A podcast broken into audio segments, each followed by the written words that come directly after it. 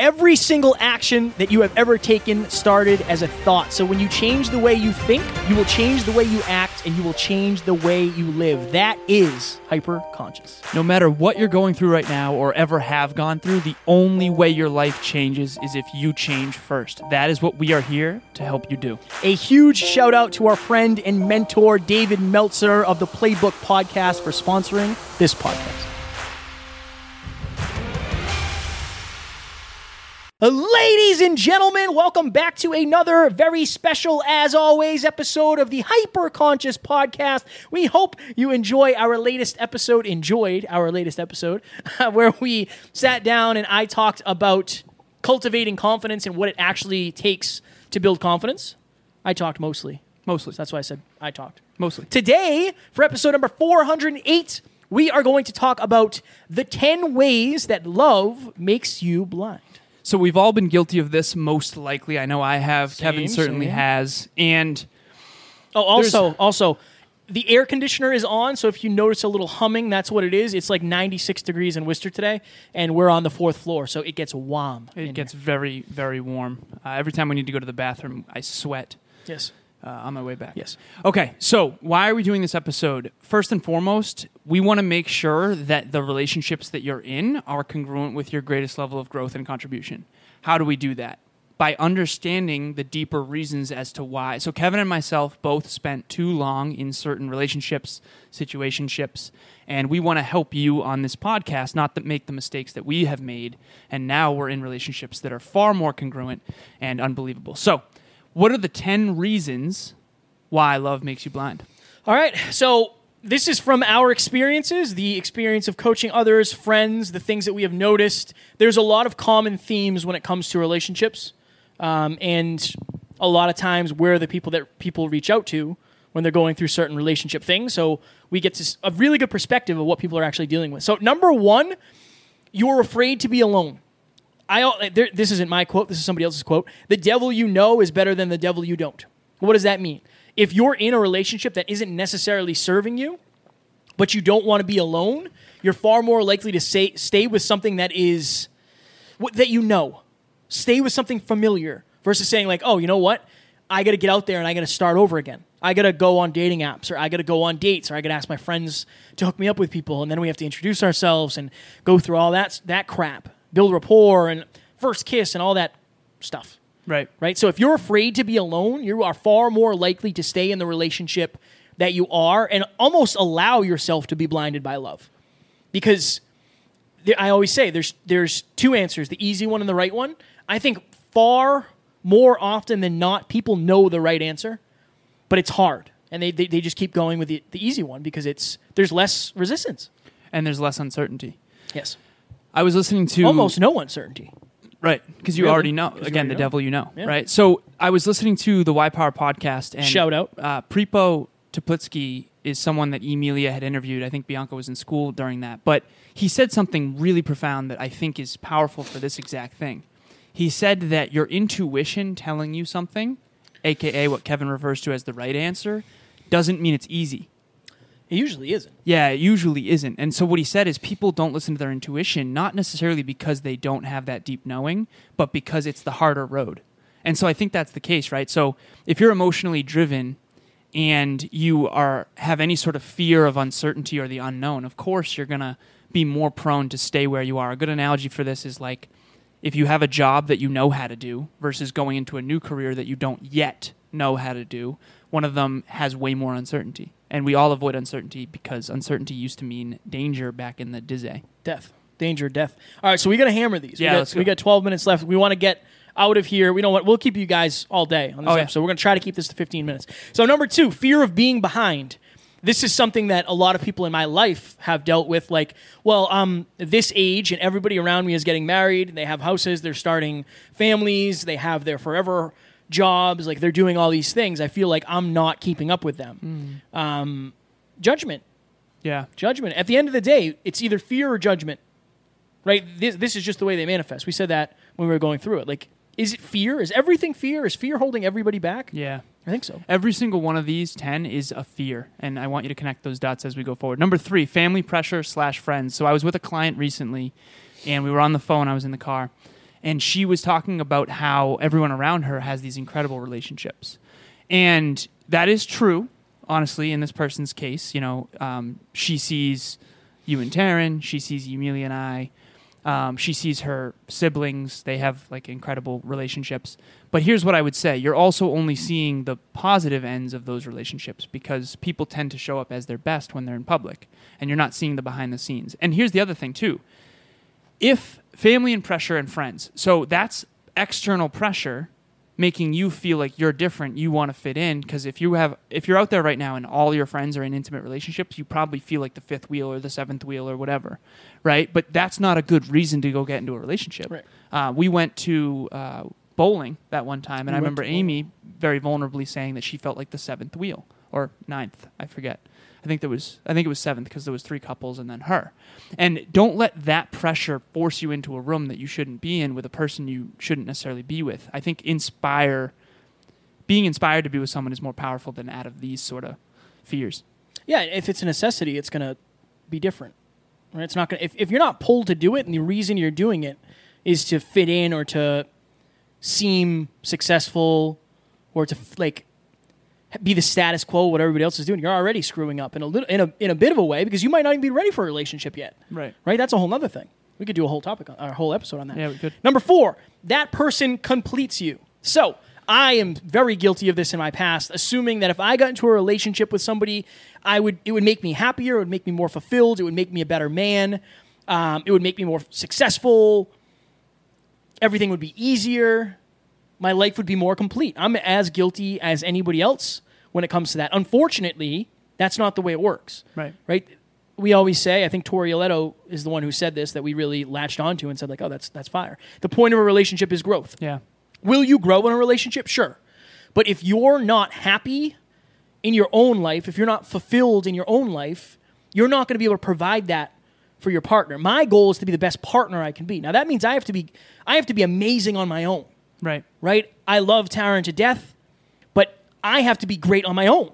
Yeah. I have to be great on my own. So when she needs something from me, I can give that to her because I have that. Yeah. My cup is full, so I can pour into her cup and vice versa. Yeah. Right? So I think a lot of people, they assume that a relationship is a means to an end. And honestly, it's a means to a new beginning. It's a whole new thing. That was fire. That was fire. You know, teaser clip. Yeah, exactly. Clip.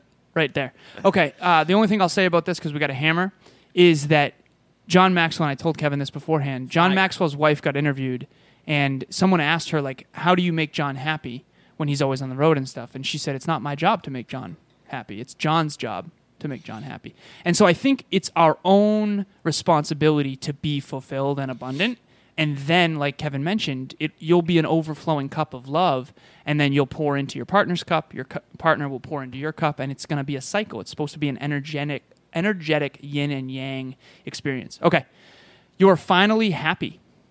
So that very much ties into what we just talked about. Like, you could, if part of your dreams, and we're kind of tying into another one too, but if part of your dreams is having a relationship, and now you are experiencing, maybe it's your first good relationship.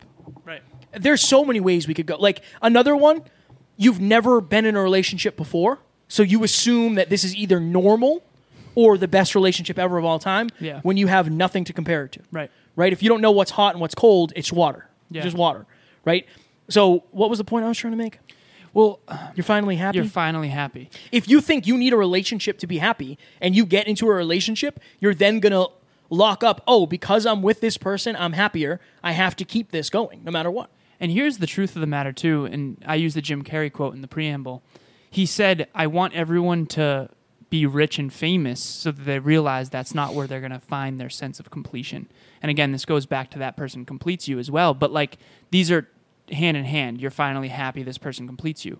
What you realize is that once you have an unbelievable relationship, that's not the end all be all. You're still a work in progress. There's still other happiness and fulfillment and pleasure and joy. They don't all only come from one source, your intimate partner, right? That's just one source of fulfillment. It's not the whole game. And so if you're finally happy while you're in a relationship because you hated being alone, that doesn't necessarily mean it's the right relationship for you. It just means you're happier than when you were alone. Another thing we could add on here, love will blind you if you're not happy in the rest of your life.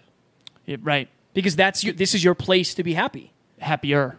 Yeah. Right. I think that's what I was trying to get at when I say, like, that person, that relationship completes you. The rest of your life isn't super exciting. You don't feel like you're in control. Maybe you're not at a job that fulfills you. Right. You're not super happy with your body. You don't know where you're going to be in 5 years. You don't know where you want to be. You find this relationship and you pour everything you have into it, even though it might not be the best for you, because it gives you hope. And then there's the investment bias. When you pour everything into something, yeah, the last thing you want to do, and a simple analogy would be like on the blackjack table, you are far more likely to stay when you should leave because you've already put so much money in. And that's the thing. What's another thou? I already put 10 thou in there. Exactly. What's another thou? I've gone back once and got another 800 and lost 1,600 total. Yeah. That was one of the only times I ever lost, but I lost big because of this bias. So when you pour so much into one person, one thing, you're much more blind to the fact that that's giving you more reasons to stay, even though it's not necessarily based on true love. Jeff the derelict. Derelict? Yeah. You know that word? Do you know that word? Yeah. Yes, I do. Okay. It's a Halo level. Is it? Yeah. Interesting. All right, let's get off this. Yeah. Number 6, good sex / intimacy can be blinded by good sex. You can be blinded by somebody's physique, their looks, right? Like, again, that's why I think friends with benefits actually becomes a thing, because it's sex and intimacy and you don't want any of the other stuff. Yeah. Right? But that's a whole nother thing. Like, yeah, if you are in a relationship with somebody and you're thinking, oh, wow, the sex is great, you're going to be far more likely to stay, especially if you value physical touch highly. Yeah. Right? Versus if you valued quality time, or you valued words of affirmation, and you never got those, you might not stay in that relationship. Right. I've been guilty of that one too. If your goal in the relationship is growth, that's going to be a very different decision-making paradigm than if it's really great sex. You know, I've been guilty of this one big time of like, the sex is great and I'm so attracted physically, and physical touch is my number one. So just understanding your own love languages and understanding that it's not bad to have certain love languages, but don't let those love languages, cloud your clarity. Wow, strong word. Cloud your clarity. Number 7. So I'm going to, for those who are listening, I'm going to put this in quotations. You need a family, AKA you value having a family and a relationship and legacy, that all of that, you value that so much that you're far more likely to settle for somebody who might not be good for you because it fills that need. So if you... I won't use the analogy I used before. If you hadn't had... Great analogy. That show, Alive, that we talked about before. Okay. These people are out in the woods. They don't have... There's no Big Macs out there. At one point, this lady hadn't eaten in like 8 days. Yeah. She literally ate like the scraps of the squirrel. She made like a squirrel scrap stew. It was disgusting. Squirrel scrap stew. She literally sucked the stuff out of like... The bones. Everything. She ate all of it. Would you ever eat that? No. But when you're desperate, when it's necessary, you'll make that fit. Right? And a lot of people do that in relationships. I was talking to one of my clients a while ago, and he values a relationship so much that he's far more likely to settle for something than to say, you know what? Maybe I'll find that in somebody else. Yeah. The relationship is more important. The family is more important than actually having the dream relationship. It's a weird thing, but it's normal. I think so many people deal with this stuff. Think about two people, right? One of them wants an extraordinary marriage and relationship. The other one really wants to buy a house and start and have kids. See, I have a friend who his dream is to buy a house and start a family. He is most likely, and I'll keep this anonymous, to, if he's not hyperconscious of this specific line item, he might settle for something less than what he really wants because he has, and we'll get into this, that timeline of like, well, I want to buy a house and start a family soon. And so What I'll say is if you're settling for less because it's congruent with your goals, maybe you need to change goals. An example I could use of this is like when I wanted to be a Fortune 50 CEO, I would do that any means necessary. I sold industrial automation equipment because that was the most financially lucrative, not necessarily because that's congruent with my core values. And I think that when you have a goal to start a family, you need to be careful about how much that goal is actually driving your decisions.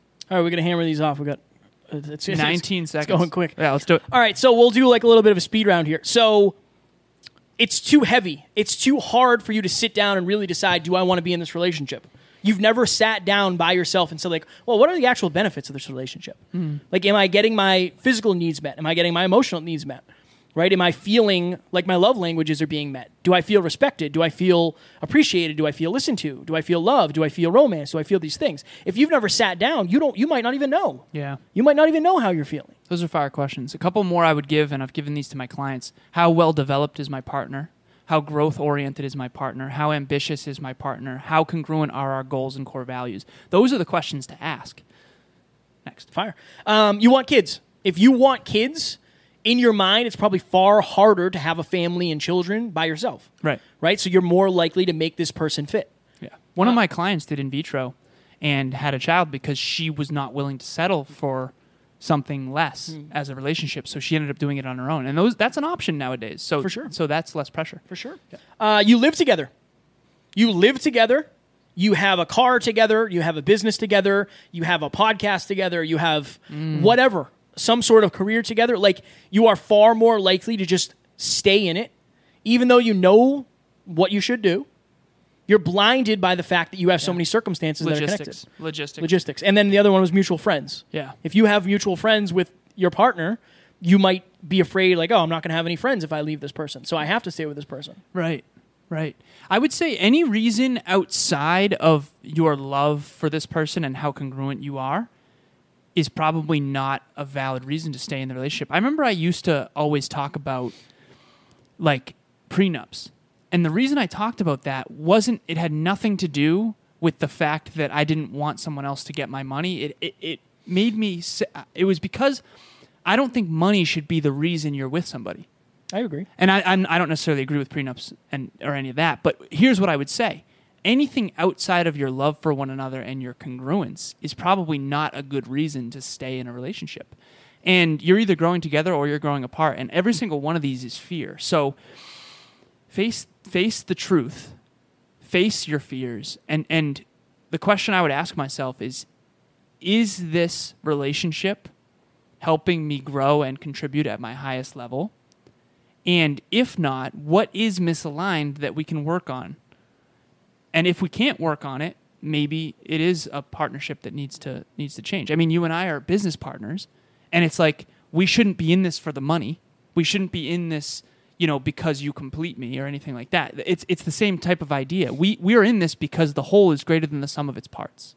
And I know we got to go, but that's a huge distinction. My challenge, if you guys are watching or listening to this, this is very similar to the 7 questions that will change your life episode. Like, ask yourself these things. Why are you in the relationship you're in? Is it just default now? Are you riding on cruise control? Like you have no idea. It is what it is. I don't even know how I got here. Are you at that stage of your life? Are you in a new relationship where you're hoping this person changes? That's already a red flag. Like, why are you in the relationship that you're in? And that is one of the questions, I believe, one of the 7 questions. Yeah. That's my challenge to you guys. If you're watching this or listening, sit down and ask yourself the hard questions. The last thing I'll say, my last relationship, Kevin had a good point. I said, I was in it to learn, and I was learning a lot through failing forward. And Kevin's like, you'd be learning anyway, though. You don't forget that you'd be learning regardless. You're learning no matter what room you're in. This doesn't necessarily mean, that's not a good reason to stay in a relationship is because you're learning. Learning is great until it kills you. Yeah, exactly. If you want to learn about podcasting, I am offering free 30-minute consultations where we can go over your business, we can go over your interview skills, we can go over behind-the-scenes stuff, all of that happy jazz. If you have always wanted to start a podcast, if you have one, or if you just got rid of yours and you want to start it up again because you feel the pull, I am the guy. Email me or DM me, whatever it is. You can go to hyperconsciouspodcast.com and you can get it there as well. I would love to chat. Folks, digital real estate is the future. It doesn't take a rocket scientist to realize that, right? Where people's attention goes is where the economy is going to go. So if you want to start a podcast or grow or scale your impact online, Kevin or myself will help you. I do peak performance business coaching. Kevin does podcasting. And we want to help you grow and scale your impact. We want to help you help more people and make that profitable. Please reach out. You can go to the hyperconsciouspodcast.com. Like Kevin said, schedule a 30-minute free call. Those are absolute fire. I love them. And also every Monday, 6 p.m. Eastern Standard Time, we have a mastermind where you can grow and connect with like-minded leaders. And we have website designers, we've got podcasters, we've got all kinds of awesome people, relationship coaches, all that kind of stuff that come and attend. So it's a great place to meet people. Yeah, it is a great place to meet people. Ladies and gentlemen, ask yourself these questions. Be honest with yourself. That is the only way your life is going to change. It's the only way your relationship's going to change. And at the end of the day, that is our goal, to help you live the best version of your life and accomplish your dreams. We hope you enjoyed, and we will talk to you on Friday. Talk to you soon. Bye. Ladies and gentlemen, we hope you enjoyed this episode, and if you did, it would mean the world to us if you would share this with your friends. And if you have any questions, please reach out to Kevin or myself. Our contact information is in the show notes, and we can't wait to hear from you. Guys, we wouldn't be able to do this without you, so if you would kindly leave us a review on iTunes, that would help us make more people hyper-conscious.